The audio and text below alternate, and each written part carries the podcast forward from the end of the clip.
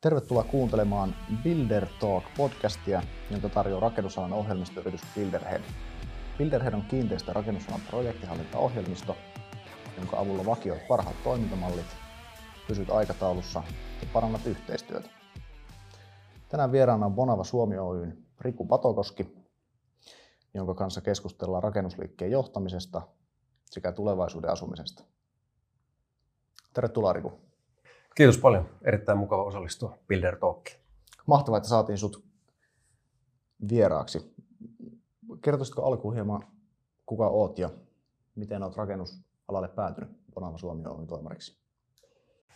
Mä oon neljäkymmentäyhdeksänvuotias arkkitehti, kotoisin Oulusta ja toiminut parikymmentä vuotta rakennusalalla erilaisissa tehtävissä. Ja miten mä alalle päädyin, niin lukioaikana, kun piti miettiä, minne lähden opiskelemaan, niin mun rationaalinen vaihtoehto oli, mä mietin oikeustieteellistä ja kauppatieteitä. Ja sitten kun mä tilasin oikeuksen pääsykoekirjat, mä totesin, että en mä ole tollainen lukija, en mä niin kun, tule ikinä pääsemään oikeikseen. Ja sitten mä seurasin omaa intohimoa, sitä mihin mä tunsin todellista kiinnostusta, eli menin opiskelemaan arkkitehtuuria ja, ja sitä kautta rakennusalalle ja, ja sitten niin kun, rohkeiden valintojen kautta erilaisiin tehtäviin kuin mitä arkkitehdit yleensä tekee. Ja, ja tota, muuten niin kuin vapaa-aikana aika tavallisia asioita. Edelleen käyn paljon Oulussa ja kesäasunto on Hailuodossa ja ulkoilen, urheilen, sellaisia asioita. Kyllä, kyllä. Sanoit, että oot, oot koulutuksellasi arkkitehti, mikä ei ole se kaikista tavanomaisin tausta tai koulutus rakennusliikkeen toimitusjohtajalle. Miten olet sieltä päätynyt? Olet kuitenkin Bonava Suomen toimitusjohtaja, niin minkälainen se matka on ollut?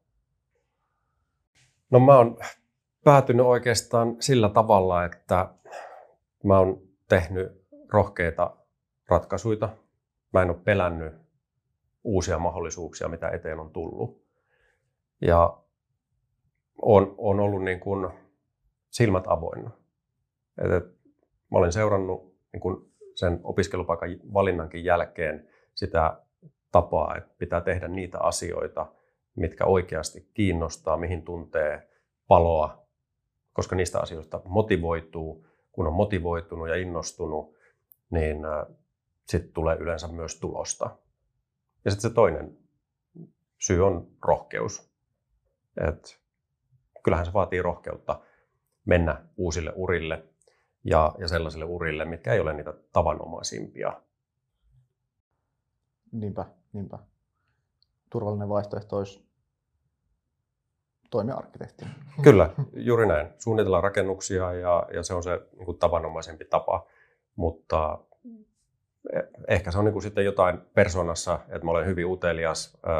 Semmoinen uuden oppiminen, kehittyminen on mulle hyvin tärkeitä asioita, mitkä ajaa mua, mitkä motivoi mua. Ja, ja sitähän rakennusala on tarjonnut, että on tehnyt hyvin erilaisia asioita tässä matkan varrella. Et, et polku meni sillä tavalla, mä lähdin suunnittelutoimistosta Puuinfoon, metsäteollisuuden lobbaushommiin ja, ja sieltä lobbasin puutuotteita rakennusalalle ja, ja sitten mä lobbasin itseni rakennusalalle Skanskalle ja olin siellä kahdeksan vuotta. Mutta mut tota, sen jälkeen oikeastaan niin kun, tilaisuudet on tullut. On, on tullut erilaisia mahdollisuuksia. Totta kai siihen liittyy paljon ä, hyvää tuuria oikeaan aikaan oikeassa paikassa. Mutta mut, tota, ennen kaikkea se on ollut sitä, että on saanut tehdä asioita, mistä innostuu, tekee ne hyvin, tulee tulosta ja sieltä seuraa niitä mahdollisuuksia. Sitten vaan pitää olla sitä rohkeutta tarttua niihin mahdollisuuksiin, mitä tulee. Et se, se on niin kuin johtanut sitten muutaman yrityksen kautta tänne tota, Bonavalle, missä nyt on ollut puolitoista vuotta. Näinpä, näinpä. Elämä ja ura sillä tavalla kuljettaa eteenpäin. Kyllä, kyllä ju, just näin. Näetkö, että sun tausta arkkitehtinä antaa sulle tietynlaista tämmöistä uutta kulmaa tai erilaista tulokulmaa asioihin, jos verrataan, että toisaalta usein rakennusliikkeessä toimarit on kaupallisesti koulutettuja tai, tai sitten tota vastaavia? Kyllä ja ei, mä sanoisin. Et totuushan on se, että mä korostan arkkitehtikoulutusta tällaisissa tilaisuuksissa, kun mä haluan rakentaa profiilia. Mun arjessahan se ei näy yhtään millään tavalla. Mä johdan liiketoimintaa, vastaan yrityksen taloudesta, vastaan ihmisistä. En mä niin kuin koulutustaustaani sinänsä käytä yhtään millään tavalla tänä päivänä mun työssä.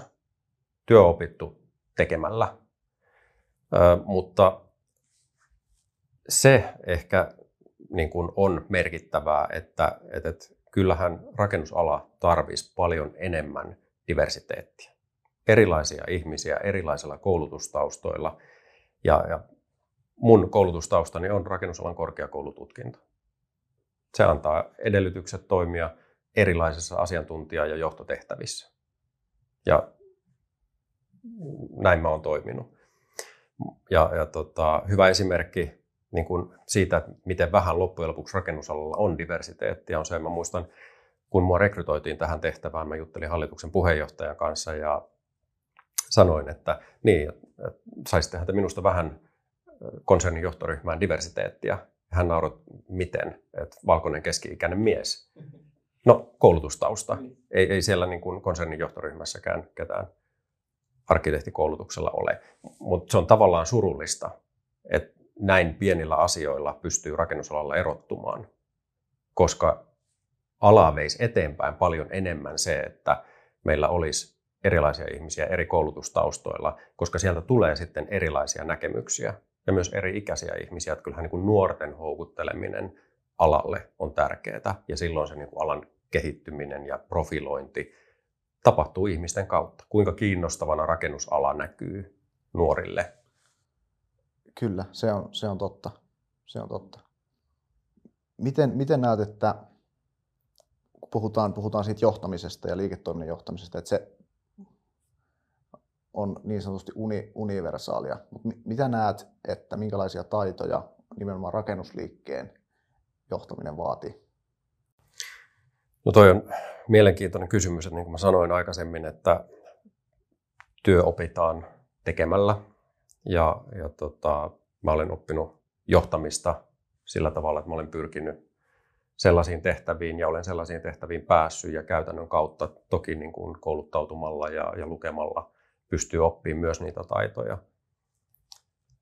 Mutta kyllähän tässä niin kuin alalla korostuu kumminkin se, että rakennusala on, se on turha kieltää, tämä on varsin konservatiivista. Ja silloin toimialan ymmärrys ja toimiminen erilaisissa tehtävissä rakentaa sulle sitä ymmärrystä siitä liiketoiminnan sisällöstä. Ja kaikki lähtee projekteista. Rakennusliiketoiminta on projektiliiketoimintaa.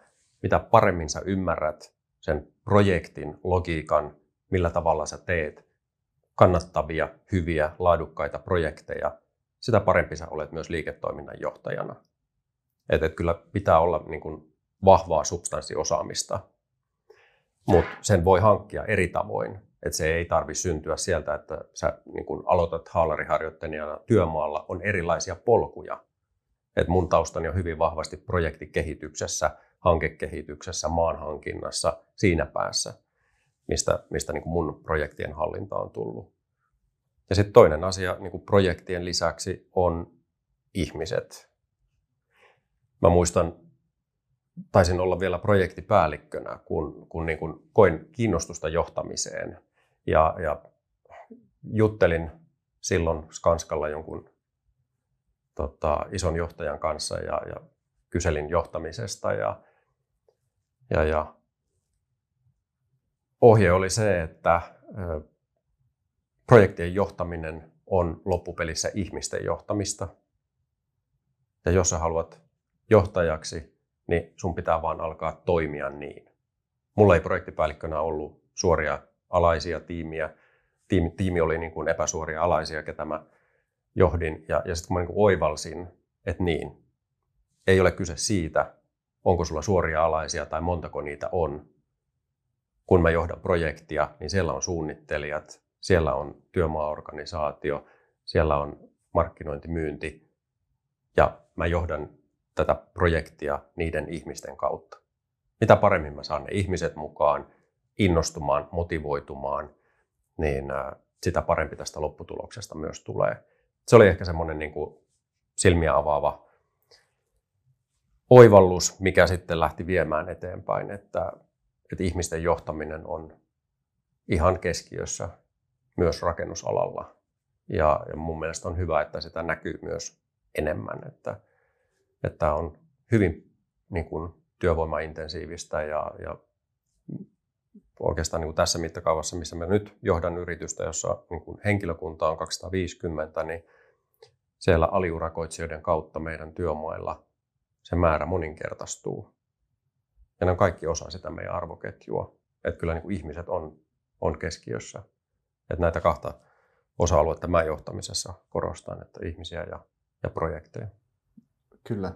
Ja, ja noista ehkä vielä projektit niin kuin rakennusalalle spesifinä, että ihmisethän on ehkä niin kuin universaalein faktori kyllä johtamisessa yleensä ala kuin ala. Ja ihmisethän tekee työstä mielenkiintoista, niin koska kaikki on erilaisia ja, ja se erilaisuuden niin kuin ymmärtäminen ja, ja sen vahvuuden niin kuin hyödyntäminen yrityksessä, niin kyllähän siinä myös rakennusalalla on edelleen paljon tekemistä. Että et se niin kuin yksilöiden vahvuuksien hyödyntäminen ja, ja mahdollisuuksien luominen, että jokainen pääsee loistamaan ja hyödyntämään oman potentiaalinsa täysmääräisesti, niin kyllä siinä on niin kuin rakennusalalla vielä paljon tehtävää. Ehkä just siitä syystä, että tämä on valitettavan konservatiivinen edelleen ja, ja, ja jotenkin niin kuin huumorin varjolla hyväksytään esimerkiksi erilainen ronskipuhe, niin kuin sitä sanotaan, että se on jotenkin hyväksyttävää työmailla. Mutta silloin, kun se menee seksistiseksi tai rasistiseksi, niin eihän se ole enää tätä päivää. Se, se sulkee niin kuin ihmisten suut ja, ja varsinkin nuoremmat ihmiset, jotka alalle tulee, niin ei he enää hyväksy sellaista. Ei, ei. Ja tuossa to, sitten niin kuin erotellaan markkinoilla eri toimijat niin sanotusti jyvät akanoista, että missä jäädään sinne ja sit missä, missä mennään eteenpäin niin tähän päivään. Että... Kyllä. Ja, ja niin kuin Bonavan tyyppinen yritys, joka on iso kansainvälinen pörssilistattu yritys, me suunnitellaan ja, ja tehdään meidän liiketoimintaa pitkällä tähtäimellä. Et vaikka raportoimme tuloksemme joka kvartaali, niin kyllä se niin kuin kvartaaliajattelu tämmöisessä yrityksessä on paljon pidempi. Ja, ja siksi tämmöinen niin kuin kestävän liiketoiminnan edellytysten rakentaminen, hyvä kulttuuri, niin se on kaiken edellytys. Jos, jos ajatellaan niin kuin kestävää yritystä, niin sehän tarvii nimenomaan sitä nuoria, hyviä tyyppejä sisään taloon, jotka vie sitten yritystä eteenpäin. Että, näin on. Et, et, et, en mä niinkään näe, että me keski-ikäiset ollaan niitä parhaita innovaattoreita. Me mahdollistetaan se, mutta me tarvitaan niitä teräviä nuoria ihmisiä tänne. Juuri näin, juuri näin. Mitkä asiat näet, että on Bonavalla niitä menestyksen, ketkä, tai mitkä asiat rakentaa sen pitkän aikavälin menestyksen Bonavalla? No mä näen siinä muutaman keskeisen asian. Ensinnäkin me on selkeästi keskitytty meidän liiketoiminnassa. Ja meidän fokusalue on asunnot. Mun mielestä se on rohkea valinta. Me emme tee urakkaliiketoimintaa, me teemme pelkästään omaperusteista asuntoliiketoimintaa, eli gryndaamista. Siinä on selkeä hyvä fokus. Toinen on se, että me on kaikilla meidän markkina-alueilla, kaikissa maissa keskitytty vaan kasvaviin, kehittyviin kaupunkialueisiin. Eli tehty myös siinä suhteessa rohkeita valintoja. Suomessa ne on Turku, Tampere, pääkaupunkiseutu, nämä kaupunkialueet. Siinä on, siinä on mun mielestä niin kuin yksi, yksi selkeä strateginen valinta, mikä meitä erottaa monesta muusta toimijasta ja, ja mikä tekee meistä vahvoja myös tällaisessa heikkenevässä markkinatilanteessa. Ja sitten toinen on meidän päivitetystä strategiasta, mikä me vajaa vuosi sitten lanseerattiin ja, ja siinä korostuva tämmöinen enemmän paikallinen tekeminen. Ja kun ollaan kansainvälinen iso yritys, niin tällainen muutos voi olla yllättävän iso, mutta siinä on semmoinen vahva, hyvä ajatus, että kun kaikki meidän liiketoiminta on projektiliiketoiminta, niin meidän pitää pystyä tekemään päätökset silloin mahdollisimman lähellä siellä projekteja, missä asiantuntemus on parasta. Tai, tai niin kuin päätökset on tehtävä siellä, missä se niin kuin osaaminen on parasta. Eli keskusjohtoisuus tarkoittaisi sitä, että tosi paljon päätöksiä keskitetään konsernin johtoryhmään ja, ja maiden johtoryhmään. Ja, ja nyt meidän suunta on toiseen suuntaan. Et, et toki päätöksiä pitää tehdä eri tasoilla, mutta niitä pitää tehdä myös siellä lähellä projekteja. Se onnistunut, menestyvä projektiliiketoiminta edellyttää sitä myös paikallista päätöksentekoa ja sen tekemistä hallitusti. Että just näin. Ja siellähän se ongelma yleensä, mikä tarvii ratkaista, niin näkyy kaikista parhaiten. Ja kyllä. Monesti se niin kuin siellä tasolla paras, kyllä. Ja, ja paras ratkaisu on. Niin kun, kun mä tulin Bonavalle ja rupesin tapaamaan ihmisiä ja kiersin meidän työmaita ja toimistoja, niin mulle tuli jotenkin semmoinen niin kuin hyvin nöyrä ja toisaalta ylpeä tunne siitä, että miten osaavien hienojen ihmisten kanssa saa tehdä töitä.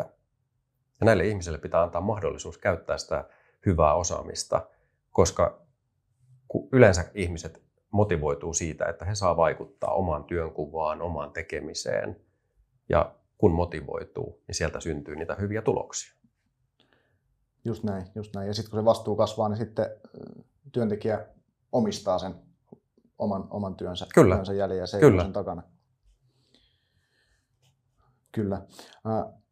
Puhuit tuosta, että viette enemmän ehkä projektitasolle paikallisesti päätöksiä, mutta sitten taas toisesta kulmasta Bonava on kansainvälinen toimija. Miten, miten Bonavalla näkyy kansainvälisyys teidän toimintatavoissa ja työssä? No kyllä se näkyy paljonkin, että Bonavahan on kuusi vuotta sitten irtautunut N C C:stä ja, ja niin kuin itsenäisenä pörssiyrityksenä todella nuori. Ja tämmöinen alkutaival, missä nyt ollaan, niin kyllähän sitä on leimannut tosi paljon vahva yhdessä tekeminen. On rakennettu brändi, rakenteet, koko yritys on, on luotu. Ei nyt ihan nollasta, mutta hyvin, hyvin pitkälti näin. Ja, ja vaikka tänä päivänä me keskitytään enemmän siihen paikalliseen päätöksentekoon ja paikalliseen tekemiseen, niin kyllähän yksi meidän vahvuuksia on ilman muuta se, että me ollaan kansainvälinen yritys ja meidän pitää pystyä hyödyntämään myös sitä yhteistä synergiaa ja yhdessä tekemistä. Mutta se pitää löytyä sillä tavalla, ne yhteiset asiat, että ne nousee täältä liiketoiminnan tarpeista. Meistä maayksiköistä nousee tarpeet, että hei, meidän pitää tehdä vaikka hankintayhteistyötä tällä osa-alueella tai henkilöstön kehittämistä, johtamisen kehittämistä. Tässä on niin kuin osa-alue, että me tarvitaan tässä yhteistä tekemistä, eikä niin päin, että konsernihallinto kertoo, että hei, nyt me tehdään tätä tai nyt me tehdään tätä. Ja tässä on niin kuin merkittävä ero kansainvälisessä yhteistyössä. Se ei ole se määrä, vaan ennemminkin se, että millä tavalla se syntyy. Että se pitää se yhteisen tekemisen tarpeet syntyä sieltä liiketoiminnan tarpeista, ihan sieltä niin kuin tarvittaessa projekteista alkaen. Ja, ja sitten yhdistetään ihmisiä. Mutta yhdistetään ihmisiäkin ei sieltä niin kuin keskusjohtoisesti, vaan horisontaalisti. Et talousjohtajat tapaa keskenään tai aluejohtajat tapaa keskenään. He löytää yhteisiä synergioita ja, ja se on paljon tehokkaampaa, koska se on taas sitä oma-aloitteisuutta ja, ja silloin ne käsiteltävät ja, ja yhdessä tehtävät asiat on sellaisia, mitkä todennäköisesti paremmin palvelee niitä aluejohtajia kaikki. Juuri näin, juuri näin. Ja ne, ne voi olla niin kuin pieniä, hyvin hyödyllisiä tämmöisiä oivalluksia, että ajaa, että Ruotsissa teette noin. Kyllä. Voitaisiin kokeilla myös. Just näin. Et, et kaikki kansainvälinen yhteistyö ei ole todellakaan sitä, että me tehdään puolen vuoden, puolen vuoden strategia yhdessä. Se oli sitä niin kuin isompaa äärilaitaa. Me tehtiin strategia yhdessä. Se on niin kuin asia, mikä ohjaa koko yritystä. Mutta sitten siellä pitää olla myös tätä käytännönläheistä ja, ja se voi olla hyvinkin pieniä asioita, mitkä hyödyttää sitten isoa osaa meidän ihmisiä. Kyllä, kyllä. Miten näet, minkälaisissa asunnoissa ihmiset haluaa tulevaisuudessa asua? On, onko näkyvissä muutoksia? Kyllähän asuminen toisaalta muuttuu koko aika ja toisaalta voi sanoa, että asumisessa muutokset on tosi hitaita. Että kuusikymmentäluvulla innovoitiin sisäveeseet ja ne oli monelle uutta, kun lähen, äh, lähiöitä rakennettiin. Ja, ja voisi sanoa, että no mitä merkittävää sen jälkeen on sitten kehityksessä tapahtunut. Ää, mun, mun mielestä niin kun se kehitys on ennen kaikkea asua, asuinalueissa ja, ja sen, niiden merkityksessä. Me kiinnitetään paljon enemmän huomiota tänä päivänä asuinalueisiin, asuinympäristöön ja, ja asunnot on osa asuinympäristöä. Ää, esimerkiksi yhteistilojen merkitys. Tai, tai yhteistilojen lisääntyminen, niin sehän on yksi ihan selvä trendi. Se tulee toisaalta kaavoituksesta ja kaupunkien vaatimuksista, mutta kyllähän me rakennuttajat myös oivalletaan se kaupallinen merkitys. Et jos kaava vaatii, että korttelin keskellä rakennetaan yhteisrakennus, niin me voidaan aluksi vähän nurista, että ylimääräisiä kustannuksia, mutta meillä on tuossa Postipuistossa iso kortteli valmiina ja, ja lisää rakennetaan siellä ja, ja siellä korttelin keskellä on todella komea yhteisrakennus, missä löytyy keittiöt, saunat, etätyöskentelytilat, oleskelutilat. Ja kun sen näkee valmiina, niin oivaltaa, että mikä se kaupallinen merkitys siellä myös on.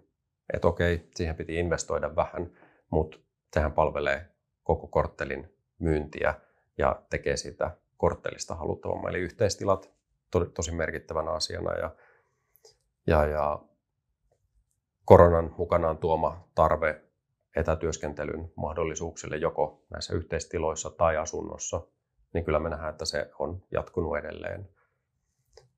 Ja, ja tota, sitten ehkä tämä niin kuin yleinen ää, keskustelu, että miksi asunnot pienenee koko aika, niin siinä ei saa unohtaa tätä yhteistilojen kasvua myöskään, että kyllä mä näen, että semmoinen urbaani asuminen on muuttanut muotoaan. Et se oman kodin merkitys on erilainen. Käytetään enemmän palveluita, enemmän yhteistiloja. Ja silloin on mun mielestä aika luontevaa, että ne kodin neliöt pienenee ja sitten niitä neliöitä on pesulassa, saunatiloissa ja näin edespäin. Et saunatilatkaan ei ole enää kellarissa lähes ikkunattomia, vaan ne on katolla, jossa on viherkattoa ja terassia ja näkymiä, tai ne on siellä piharakennuksessa, missä on sitten vieressä viljelypalstoja ja muuta tällaista. Et kyllähän tuossa mielessä niin kun asuminen muuttuu koko aika ja asumisen tarpeet muuttuu koko aika. Mutta kyllä mä siinäkin näkisin, että markkinatalous on se, siitä vekkulivoima, että se ohjaa aika osuvasti niin kysyntää kuin tarjontaakin. Ja ehkä niin kuin korona oli hyvä esimerkki siitä. Tai nyt niin kuin markkinan selkeä heikentyminen, mikä on vienyt vaikkapa yksityisiä asuntosijoittajia ihan selvästi pois meidän asiakaskunnasta. Ja, ja tota, sitten taas niin kuin korona toi kysyntää isommille asunnoille. Et tällaisia ilmiöitä mä näen. Kyllä, kyllä. Puhuttiin asumisen ja rakentamisen erinäköisistä trendeistä ja muutoksista. Yksi merkittävimmistä asioista tänä päivänä on, on ympäristötekijät. Miten, miten sä näet sun, sun näkökulmasta tämän, niin kuin, ja, ja mainitsit myös markkinatalouden, miten näet, että ympäristötekijät vaikuttavat asumiseen ja rakentamiseen? Vaikuttaa hyvin paljon. Ja mä lähestyn tuota ympäristöasiaa laajemmin vastuullisuuden näkökulmasta, että kyllähän E S G tänä päivänä ohjaa meidän liiketoimintaa hyvin voimakkaasti. Et se on ehdoton totuus. Ja, ja vastuullisuusnäkökulmasta lähestyn sitä niin kuin laajemmin siksi, että, että ympäristöasiat on vain yksi osa-alue. se on ehkä niin kuin rakentamisessa silleen teknisesti helpompi lähestyä. Ja, ja siihen on niin kuin liiketoiminnassa pakko pystyä vastaamaan. Kun suunnitellaan liiketoimintaa ja, ja yrityksen viemistä tulevaisuuteen, niin meidän pitää olla hereillä ja, ja meidän pitää pystyä vastaamaan tällaisiin trendeihin tai, tai suuntiin. En, en pidä sitä, niin kuin ehkä trendi on vähän huono sana. Mutta ajatellaan nyt vaikka meidän valintoja, mitä me pystytään tekemään projekteissa meidän arjessa. Me päätettiin jo viime vuoden lopussa, että meidän tavoite on toteuttaa kaikki hankkeet A-energialuokkaan. Siitä on pidetty kiinni alkavissa hankkeissa. Ja, ja on tuotu sitten taas tämmöisiä käytännönläheisiä, konkreettisia tekoja, jota, jota me katsotaan, että ne vie meidän liiketoimintaa eteenpäin. Meidän ensimmäiset maalämpöhankkeet on rakenteilla ja niitä tulee koko aika lisää. Me ollaan käynnistämässä ensimmäistä hanketta vähähiilisellä betonilla. Aurinkopaneelit, voi sanoa, että ne nyt on jo arkipäivää kohteissa. Ja toisaalta ne voi kuulostaa pieniltä, mutta jostakinhan se on aloitettava ja, ja mitään muutosta ei saa aikaiseksi, jos ei ota ensimmäistä askelta. Et siinä mielessä niin kun nämä askelet on mulle hyvin tärkeitä. Mutta sitten jos ajattelee vastuullisuutta laajemmin, niin, niin kyllä mä katson sen otsakkeen alle kuuluvaksi myös niin kun kohteiden suunnittelu sillä tavalla, että, että se elinkaari on pitkä, ne on muuntojoustavia, kohteet on, niin kuin sanoin, meidän markkina-alueet on kasvavat kaupunkialueet, katsotaan, että siellä on palvelut, julkiset liikenneyhteydet olemassa. Tämähän on niin kuin se iso perusta kestävälle asumiselle. Tai sitten niin kuin meidän käyttämät D U O-kodit, missä me suunnitteluvaiheessa tehdään ratkaisuja, jossa pystyy yhdistämään kaksi asuntoa isommaksi ja, ja mahdollisesti tulevaisuudessa erottamaan ja näin. Niin se tuo niin kuin semmoista toiminnallista kestävyyttä asumiseen. Ja, ja toisaalta vastaa myös sitten kuluttajakysyntään, että jos kohteessa on enemmän kysyntää isolle perheasunnolle, niin ne voi yhdistää, ja jos taas pienemmille, niin ne pidetään erillään. Ja, ja tietty niin kuin iso ero siinä, että miten eri asiakasryhmät suhtautuu kestävään kehitykseen, E S G:hen. Että kyllähän kuluttajille asunto on niin kallis hankinta, että siellä sitä maksuhalukkuutta erityisen ympäristötehokkaista ratkaisuista on vielä tänä päivänä tosi vähän. Kaikki tietää tämän. Mutta sitten taas toinen ääripää on meidän sijoittaja-asiakkaat, jolle se on ehdoton edellytys tänä päivänä. Jos aikoo myydä sijoittajille kokonaisia taloja, niin nämä asiat pitää olla kunnossa. Voi sanoa, että ilman sitä ei enää tänä päivänä tule kauppoja.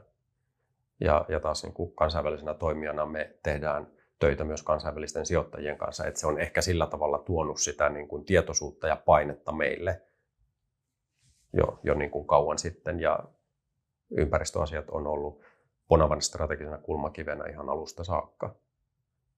Päätämmekö me, että me otamme käyttöön vähähiilistä betonia tai lähdemme hakemaan tuohon kohteeseen maalämpöä ratkaisuksi?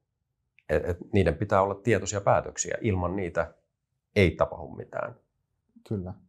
Asuntomarkkinoilla eletään kummallisia mielenkiintoisia aikoja. Miltä sun mielestä markkinatilanne tällä hetkellä näyttää ja entä sitten lähitulevaisuudessa? Voin sanoa ihan suoraan, että markkina näyttää ennennäkemättömältä asuntorakennuttamisen ja myynnin suhteen. Ja, äh, mä olen jutellut paljon niin kuin alalla pitkään olleiden kanssa. Viime viikolla viimeksi meidän hallituksen jäsenten kanssa, jossa on todella pitkä tausta tältä alalta. Ja, ja kyllä yhteinen näkemys on se, että ei tällaista tilannetta ole ennen nähty. Samaan aikaan kustannukset nousee voimakkaasti, kysyntä on dropannut, sodan seurauksena alkaneen hyvin voimakkaan inflaation ja korkojen nousun vuoksi. erittäin niin kuin sumea näkymä tulevaisuuteen. Että me nauhoitetaan nyt tätä lähetystä ja kun tämä muutaman viikon päästä tulee ulos, niin lausuntoni voi olla vanhentuneita. Et, et, tässä on seurattu niin kuin ennennäkemättömällä tota, niin kuin ennennäkemättömän tiiviisti markkinan kehittymistä sieltä sodan alkamisesta saakka. Et yleensä ehkä niin kuin markkinakatsauksia on johtoryhmässä käsitelty kerran kvartaalissa. Nythän sillä ei ole niin kuin mitään virkaa. Meidän pitää jatkuvasti seurata, mitä tapahtuu, onko kuluttajakysyntää, mitä sijoittajat hakee ja, ja mitä he ovat valmiita maksamaan. Mutta niin kuin sumeus on se ehkä se avainsana, missä me tällä hetkellä mennään. Ja kenellään ei ole niin kuin vastauksia. Oma näkemys on se, että kyllähän nämä kaikki niin kuin heikkoon markkinaan meidät ajaneet tekijät on sellaisia, että nämä ei tule nopeasti korjaantumaan. Joten kannattaa varautua siihen, että me mennään heikossa markkinassa aika pitkään. Kuin pitkään, ei mulla ole siihen mitään vastausta. Mutta mä lähestyn taas niin kuin liiketoiminnan johtamista siitä näkökulmasta, että vastuullista on varautua pitkään heikkoon markkinaan ja tehdä töitä sillä tavalla. Tehdä vastuullisia päätöksiä valikoiden omat hankkeet huolella, mitä aloitetaan ja mitä taas ei aloiteta. Mutta toisaalta mä näen myös valoa tunnelin päässä sillä tavalla, että nämä megatrendit, niin kuin kaupungistuminen, Suomessa varsinkin, tulee jatkumaan. Kysyntä uusille asunnoille kasvavissa kaupungeissa tulee jatkumaan, tulee kasvamaan ja silloin heikko markkinatilanne vaan patoaa sitä kysyntää ja jossain vaiheessa se purkaantuu ja silloin pitää olla valmis. Et kyllä. Sumea tunneli, mutta kyllä siellä päässä on valoa. Niinpä. Ja toisaalta ta- taantuma, jos, jos joudutaan tämmöiseen niin kuin taantumaan, niin sehän saattaa kiihdyttää osaltaan kaupungistumista ja sitä kautta megatrendit pysyy kyllä samana.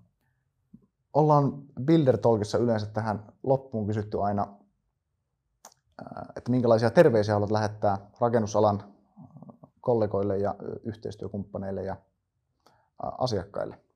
Tuleeko, mitä, mitä tulee mieleen?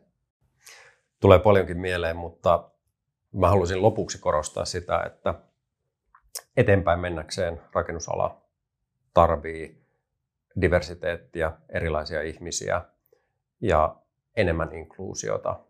Eli ainoastaan muokkaamalla tätä alaa houkuttelevammaksi ja, ja houkuttelemalla monenlaisia ihmisiä rakennusalalle. Tämä ala menee eteenpäin ja selviää myös heikommista markkinatilanteista paremmin, kun yrityksissä on paljon erilaisia näkemyksiä.